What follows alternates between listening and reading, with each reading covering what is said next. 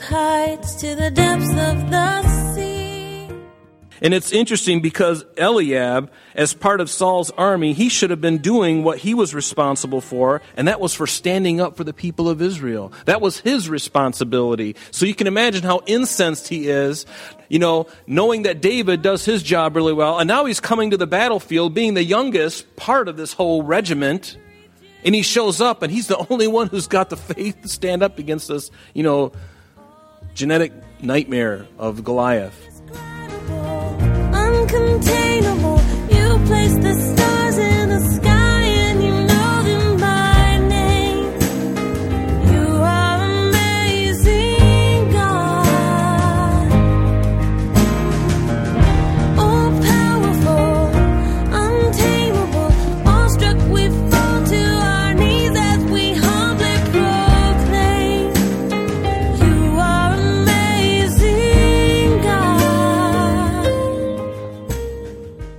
Welcome, everyone. You're listening to Truth in Christ Radio, a Bible teaching radio ministry of Calvary Chapel of Rochester with Senior Pastor Rob Kellogg. Today, our lesson begins with the reaction of David's brothers when he showed up at the battle site.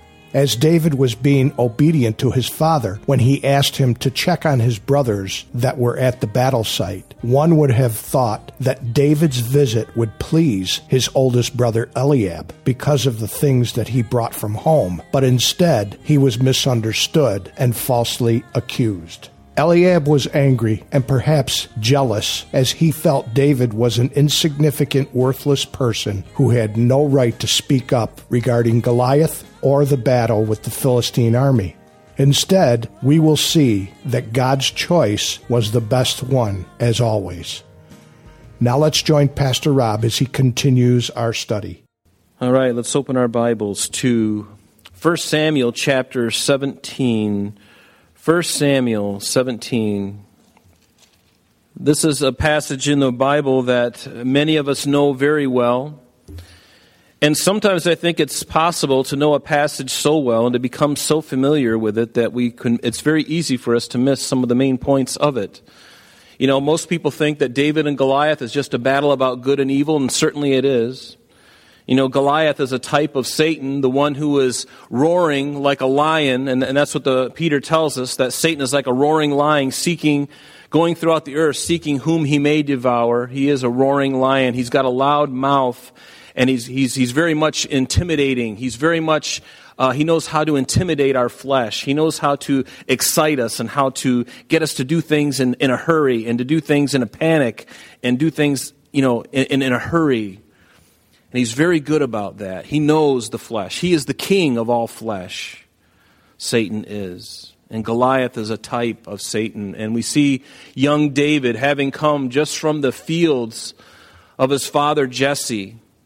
And I want you to remember this. I said it last week, but I'll say it again. Think of David tonight. Eh, You know, he's a very familiar character, and and he's a historical person. This event that we're reading about is not a children's story. Just like Jonah is not a children's story. That really happened, folks. This event really happened. And David, this young man, insignificant to his family. In fact, when Samuel, when God told Samuel to go down to Bethlehem from Ramah, where Samuel had lived, he told him to go down to Ephrathah, which is in Bethlehem, and to invite Jesse and his sons to the sacrifice. And there he was to anoint David. At the time, Samuel didn't know who he was going to anoint because Jesse had eight sons, and, and David was the youngest of the eighth. And you recall that all of them came before Samuel, and God said, That's not the one, that's not the one, that's not the one. And then finally, they got through all seven of them, and, and the Lord says, This is not the one. And so naturally, Samuel's going, Is there, you got anybody left, Jesse? We got a problem here. It's numbers issue. He said, Oh, yeah, there's a, a youngest out in the field. His name's David. And, and, and Samuel's like, Well, go get him. We're not going to sit. We're not going to sit down until you bring him. And so they come and they bring him.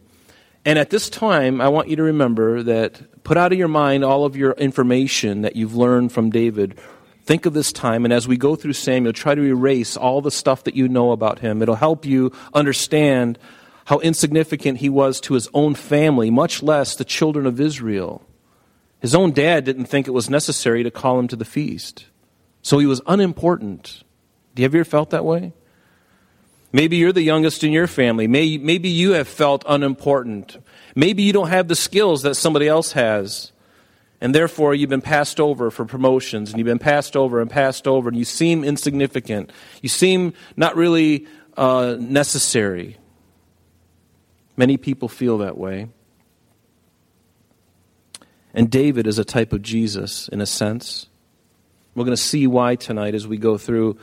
And so, Jesse sends his son to the battlefield because remember, the, the Philistines are, are, are gathering together, and remember, they are um, amassing on the hill called Sochoh.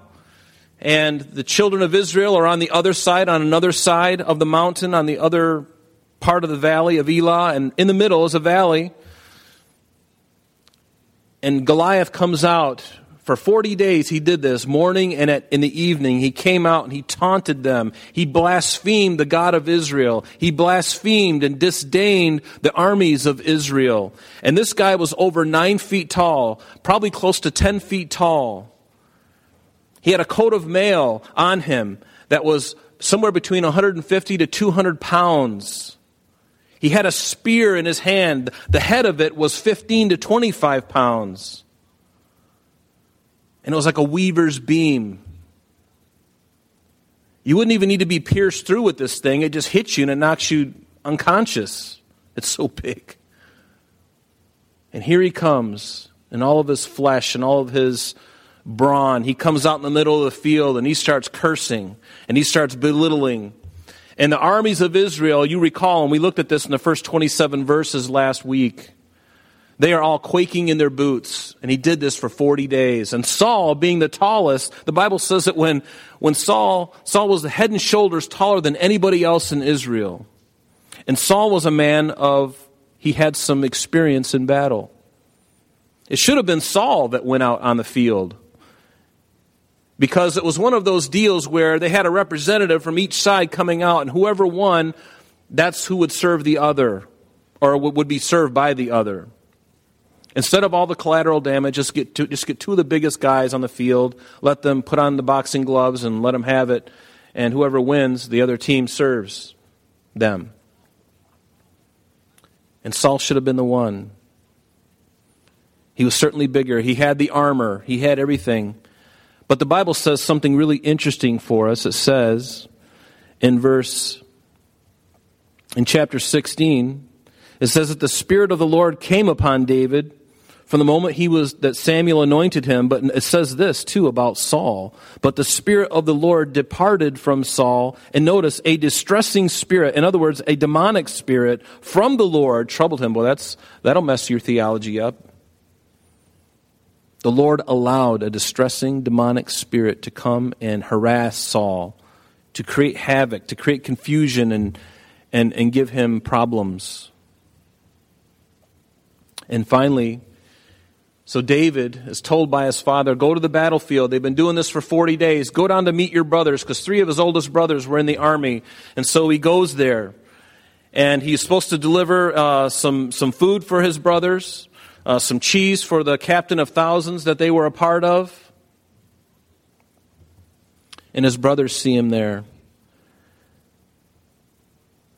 And David asks, Who is this uncircumcised Philistine that taunts the armies of God and defies the name of God? And the army said, That's Goliath. And everyone is shaking. And he says, What's going to happen to the guy who takes him out? And I'm paraphrasing here. He said, Well, you're going to be wealthy man. Saul the king is going to give you his daughter to marry, so you'll be a, a son in law to the king. That's a pretty big deal. And also, your whole family's not going to be taxed anymore. That's a pretty good deal as well. And David could care less about the money. And while he was there, the champion of Goliath of the Philistines comes out again and he, he starts it up again. And David's looking at him. And David, his anger is stirring up in him. And he's like, Who is this guy to defy God? Notice, if you note, if you read this passage over again sometime, notice how often David doesn't talk about himself at all. It's all about the glory of God. And there is the secret. He wasn't concerned about his own popularity, he could care less. And so he says, You know what? I want to go out and take care of this guy. God gives him the faith. And notice, the Spirit of God is upon David, but it departed from Saul. So finally, word gets back to Saul. So Saul brings David. He says, What do you want to do, young man? And of course, Saul knew David because David had been playing the harp before him whenever these, this demonic spirit came upon him or harassed him. But maybe a few years had gone by here and he didn't recognize exactly who he was because children grow. Perhaps. But he's like, all right, if you're going to go out, you're going to need to put on my coat of mail because you got nothing. So he puts his, all this armor on. Saul's armor, he puts it on. He gives him his sword and he puts the helmet on. And David looks like this. I can just imagine he's like probably that tall and he's got all the stuff weighing him down and he looks like one of those, like Gimli from the Lord of the Rings before he goes out to battle. He's just laden with the coat of mail and it goes down to the floor. And David says, I can't do this. I haven't tried it. I haven't, I haven't tested it. But his brothers disdain him. His older brothers, as he's coming to the front line, and certainly Jesse, their father, wanted to get a report back of how they were doing. And while he's there, they are looking at David, these three older brothers, and they're, they're getting on his case. And so we actually pick up at verse 28. And so let's do that uh, right now. 28. It says, Now Eliab, his oldest brother, heard when he spoke to the men, and Eliab's anger was aroused against David, and he said, Why did you come down here? And with an, emphasis mine, and with whom have you left those few sheep in the wilderness? Because David was a shepherd, and before he came out to the field to greet his brothers, to give them food to eat, and get a report to bring back to his father, which he did by being obedient, by the way, you know, they're saying he had to leave the sheep with somebody. So his older brother is kind of upbraiding him. Whom have you left those few sheep in the wilderness? I know your pride and the insolence of your heart, for you have come down to see the battle. In other words, you've come down to see bloodshed. You know how people sometimes, when they go by an accident scene, and we're all guilty of it, you drive by and the whole car is mangled, and you're like, and then you hit somebody in front of you because they stop and you smash them in the front. That's what they're accusing David of. You know, it's something you don't see every day and it kind of takes you by surprise. And they're saying, You just come down to see bloodshed. You just come down to see blood and guts. And that's farthest from the truth. David was simply being obedient to his father. And in this way, Jesus and David are similar. Because Jesus came to do the Father's will, correct? And so did David. David wasn't there of his own volition. He was very happy to be out in the field ministering to those sheep of his dad's. Something he knew well. But now he's here, and his brothers have a problem with it. I love in John chapter 1 verse 11 it says that Jesus came to his own and his own did not receive him. And this is exactly what happened with David as he comes and his brothers begin to disdain him. So Eliab, he scorned him. And it's not uncommon, is it, for the oldest in a group of boys especially? Can you imagine growing up with eight boys in the house? I bet David's mother was fit to be tied. How many gallons of goat's milk do you got to have for eight boys growing up as they eat their Count Chocula and Cheerios? Gallons upon gallons of growing boys drinking milk like four gallons a day, five gallons. In this word in, in, in verse 28 where it says Eliab's anger was aroused, what it means is the idea behind this word is his, his nostrils were flaring. And no doubt there was some history there between the oldest and the youngest, as there usually is. I was the youngest in my family. My brother was much older than I was. So there was always this rivalry. I love him now, but back when I was, you know, when he was in his teenage years, I didn't like him so much. But I love and respect him now and we have a good relationship. But he, he and I were like a David and Goliath. I was David, and Goliath. And maybe before the evening's over, if I got time, I'll tell you a little story my David and Goliath experience with my brother. It's really wonderful, but I'll, I'll pause it. So notice in verse 28 it says, And with whom have you left those few sheep in the wilderness? I find it interesting that his older brother, he's now attacking David for the thing that he did really well. David was a good shepherd. He was a good shepherd and he took it very seriously. And it's interesting because Eliab, as part of Saul's army, he should have been doing what he was responsible for, and that was for standing up for the people of Israel. That was his responsibility. So you can imagine how incensed he is, you know, knowing that David does his job really well, and now he's coming to the battlefield, being the youngest part of this whole regiment, and he shows up, and he's the only one who's got the faith to stand up against this, you know, genetic nightmare of Goliath and his brothers are incensed. Eliab is just looking at him, going, Man, I just, you know, you can see it. An older brother, just jealous of him that he's got the faith to do it and, and not even believing that he could follow through with it.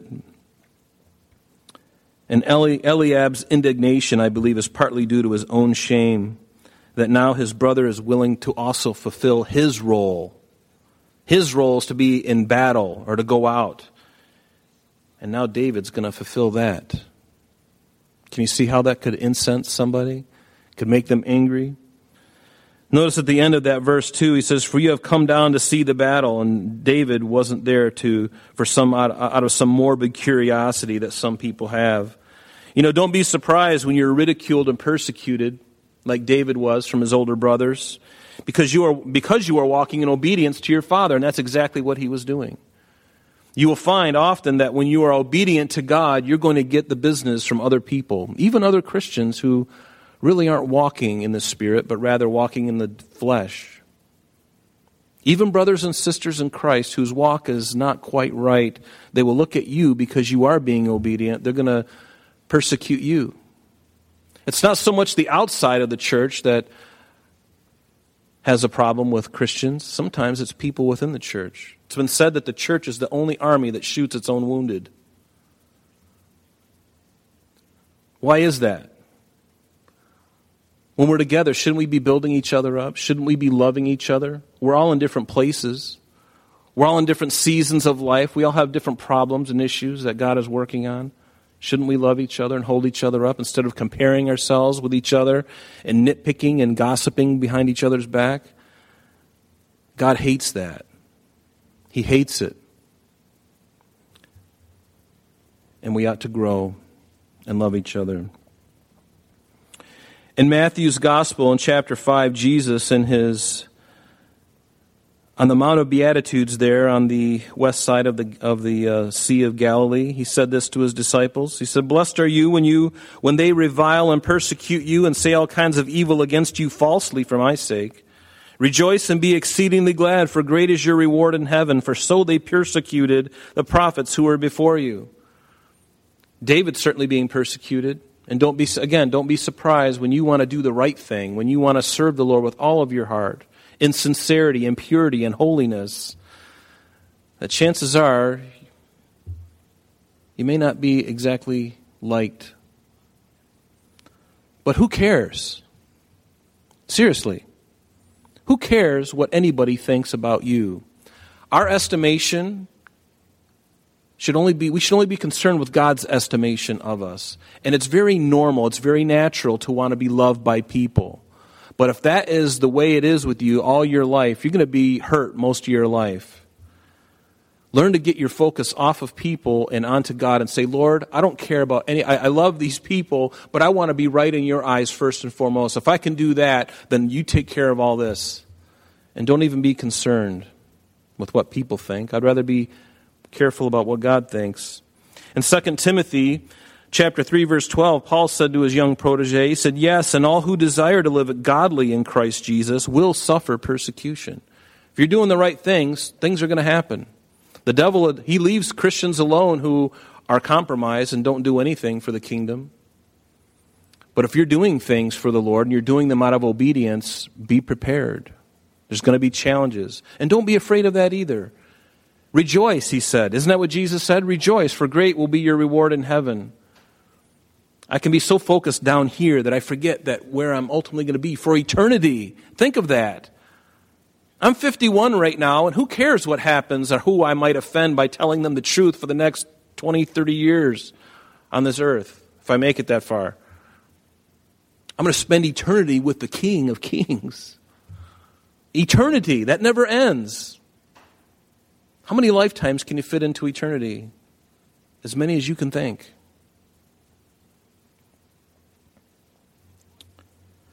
In Isaiah 53, what did it say about Jesus? Isaiah prophesying some 700 years before Christ was incarnate in the flesh through the Virgin Mary.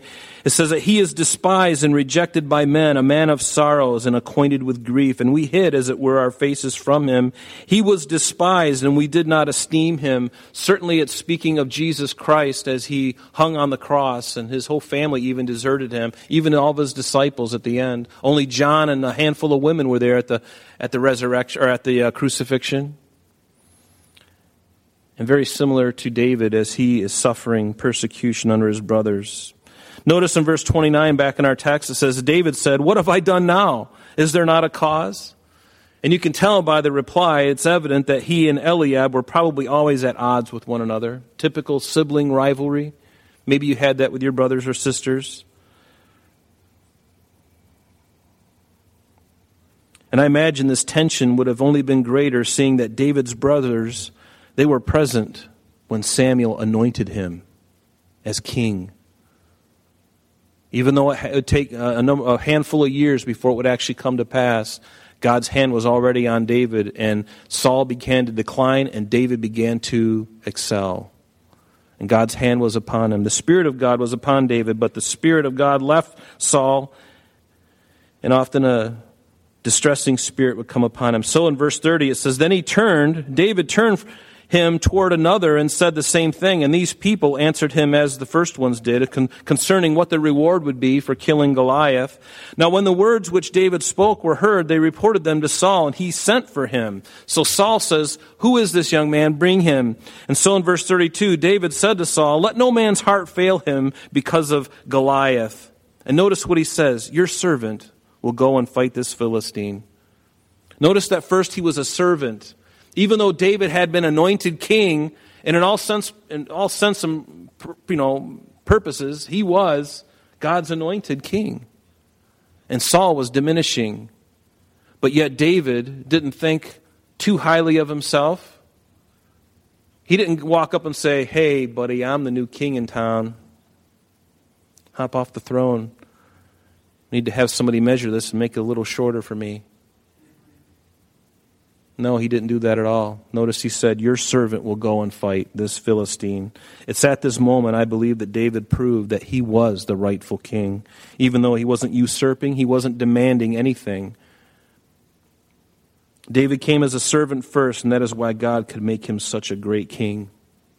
I love that. And Psalm 75, verse 6 says, For exaltation comes neither from the east, nor from the west, nor from the south, but God is the judge. He puts down one and exalts another. And that's exactly what's happening here with Saul and David. God is going to, be putting down Saul and he's going to raise David to be one of the greatest kings Israel ever had. Notice verse 33 back in our text. So Saul said to David, You're not able to go against this Philistine to fight with him, for you are a youth, and he a man of war from his youth. You're just a short little stubby guy. I'm sorry, that's all the time we have for today, but please join us next time as Pastor Rob continues our study in the book of 1 Samuel. Calvary Chapel of Rochester is located at 2503 Browncroft Boulevard, Rochester, New York, 14625. You can reach us at our church office between 9 a.m. and 4 p.m., Monday through Friday, at area code 585 586 3140. If you would like to have an audio CD of today's message mailed to you in its unedited form, simply mention today's date when contacting our church office. You can also contact us via the web by logging on to www.calvaryrochester.com. There you will be able to access a number of useful things, such as information concerning our beliefs, our ministries, contact information, our location, service times, and much more. You can also download or listen to the radio and sanctuary messages free of charge from the teachings link at the top of the page. To listen to Calvary Chapel of Rochester sanctuary messages or Truth in Christ radio on your mobile device, just subscribe to both through Google Podcast or Apple Podcast. You're also invited to join us on Sunday and Thursdays through live streaming of our services and Bible studies. Just click on the online services